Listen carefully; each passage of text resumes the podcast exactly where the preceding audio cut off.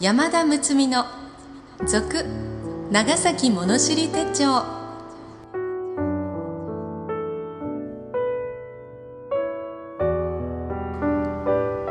この配信はアート引越センターのご協賛により NOC 長崎卸センター NOCS 長崎卸センターサービスがお届けいたします。なお当地長崎ではアート引越センターの業務などはロジスティックソリューションを標榜されている NOC 長崎卸センターメンバー丸のグループがご提供されています。この番組は郷土史家として著名であった故長島昭一氏により昭和の時代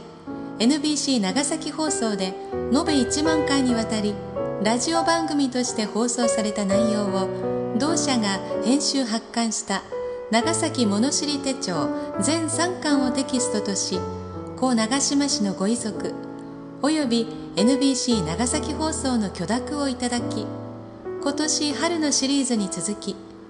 前回の15話に加えてさらに10話を続編として各週のペースで追加配信してまいります。また適宜番外編を配信する計画です。今回は第16話江戸の敵は長崎での巻をお送りします。読み手は歌の種でありたい歌種の山田睦美です。しばらくの間お付き合いください。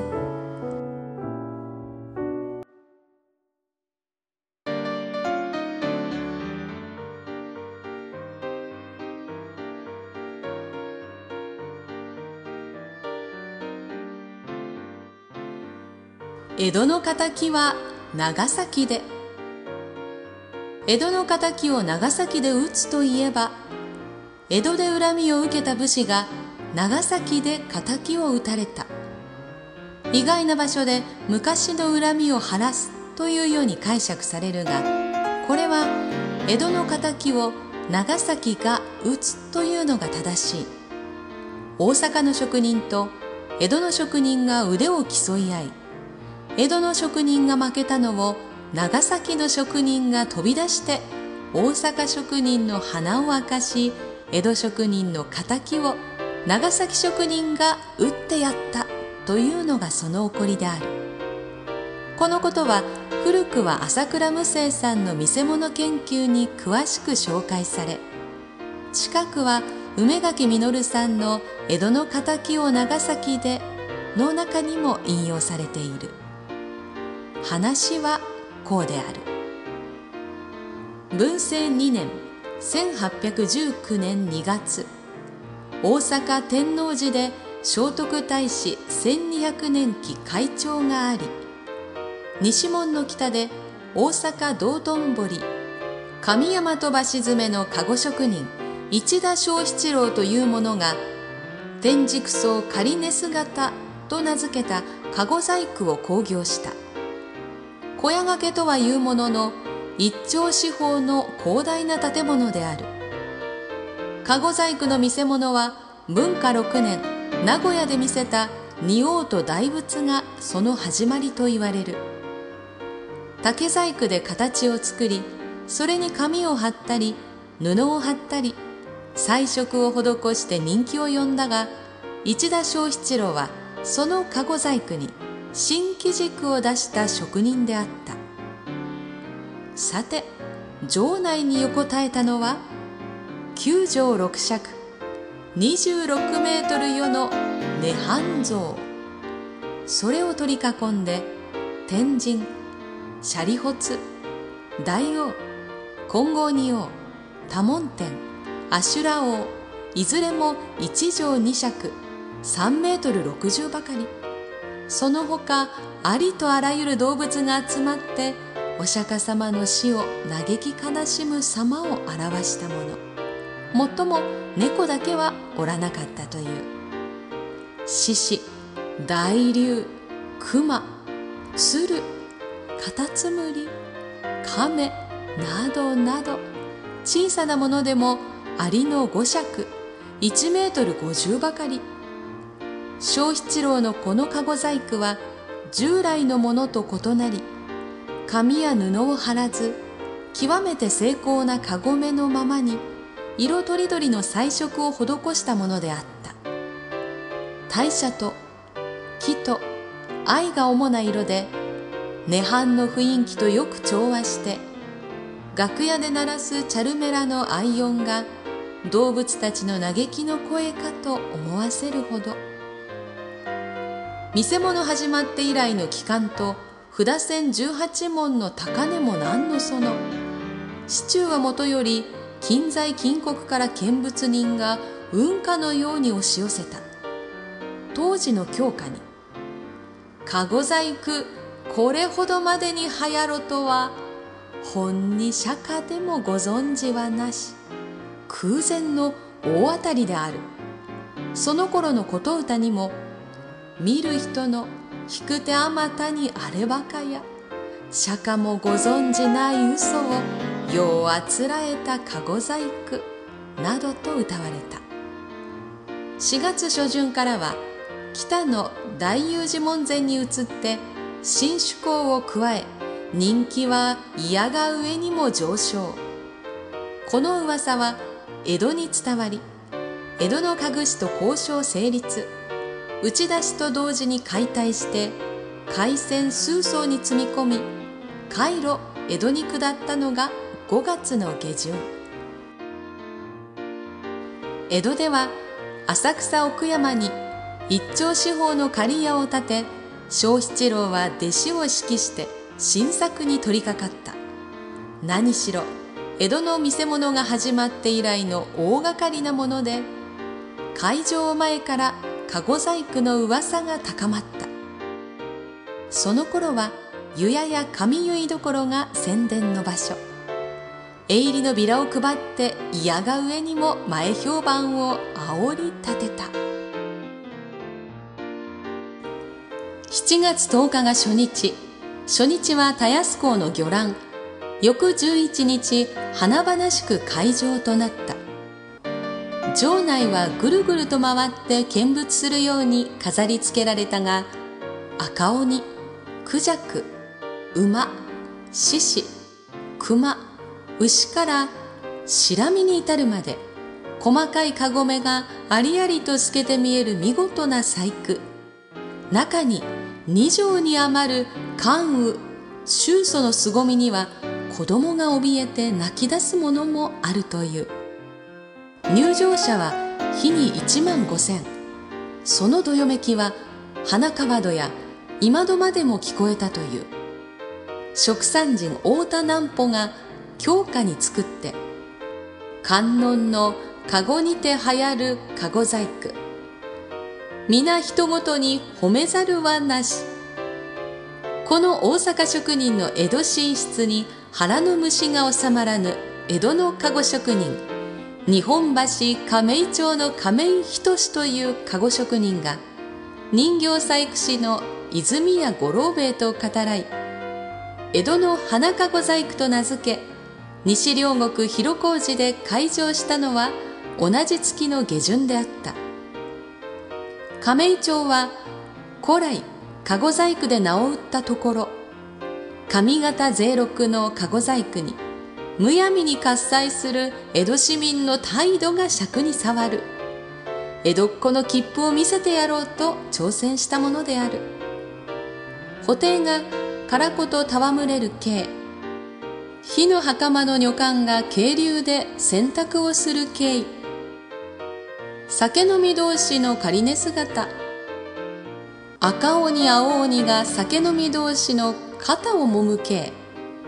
広大な刈屋は引けを取らないが、この作物だけでは何ともはや格好がつかず、見る者も一向に興奮せず、さのみ流行ることもなかったという。もっとも江戸っ子のことゆえ、大阪のものに負けてたまるかと16畳2尺の涅槃像を作ったが、当時江戸では3畳以上の細工類を禁じていたので、役人に咎められ、その丈を1/8に縮めて酒飲み同士に改作したなどというヘマを演じたという裏話があったものである。江戸職人の負けである。こうして浅草奥山には見物人が殺到して、大阪職人は鼻高々であった。すると東両国広小路にまた新しい挑戦者が現れた。これぞギヤマン細工道路とビードロ細工オランダ線である。長崎の細工人が灯籠に5年、乱線に7か年を費やして苦心に苦心を重ねた結晶である。灯籠の高さ2畳2尺5寸、横渡り1畳3尺、総目方184貫800目という巨大な六角形。乱線もまた長さ2畳余り。大灯籠のおのおのの面にはことごとく浮き彫りで異国の風物を表し、さながら蜃気楼を見る心地。これには別に仕掛けはないが、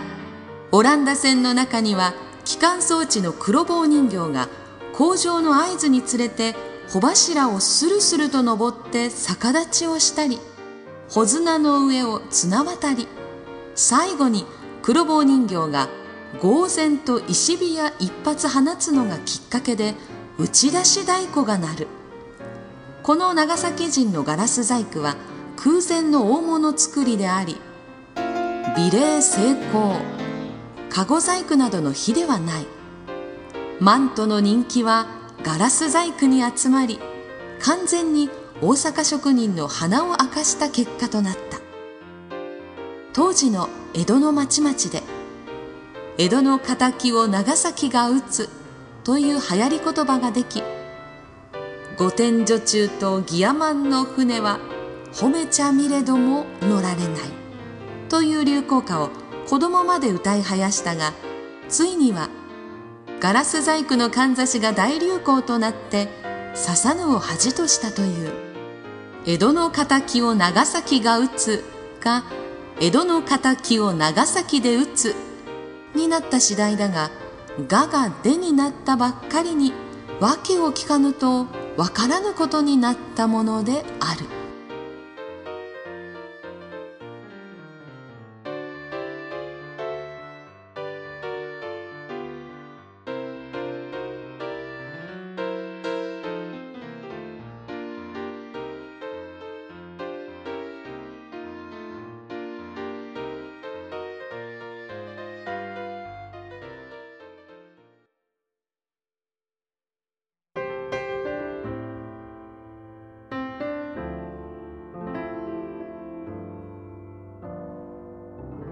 今回ご協賛のアート引越センターについては、0123の電話番号やテレビコマーシャルなどで皆様にはすっかりおなじみと思います。長年の実績と安心、多様な引越しプラン、選べる豊富なオプション、引越専業トップ企業として他社とは比較できない豊富なサービスをご提供しております。引越しをご検討の際には、アート引越センターホームページをご参考にされてはいかがですか？無料のサービスが盛りだくさんとなっています。ホームページアドレスは http://www.the0123.com です。ぜひご参考にしてください。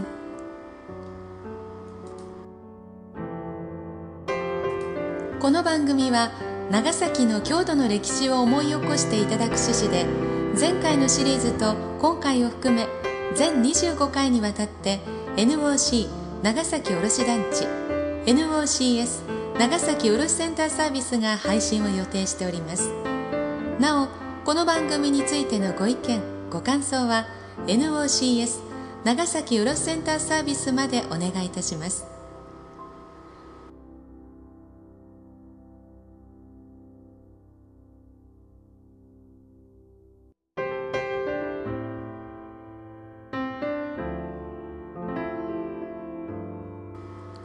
このお話は地元の長崎では有名なお話というか、よく知られているようです。江戸と長崎との間は300里、 1200km と言われています。はるばる江戸から派遣された長崎奉行が貿易管理や西日本地区のキリシタン取り締まりなどを担当していましたが、長崎奉行は大阪城代や江戸町奉行若年寄への昇進の足がかりとなったようで、いわば年若の旗本たちには垂涎の役職だったようです。ただ立山役所のすぐ上には見附邸もあり、幕府ならではの権力の二重構造で権力の専横はできなかったようで、重要な刑事事件判決とか重要事項についてはすべて江戸表へお伺いを立てていました。江戸と長崎、遠いようで実は近い存在だったようです。昔の版画帳が残されているようですが、東尋さんと長崎のご婦人の不倫事件が多かった、そんな印象を述べている方がいらっしゃいました。そうだったんだと正直知りたい気持ちが湧いてきました。ではまた次回まで、さようなら。うたた寝の山田睦美でした。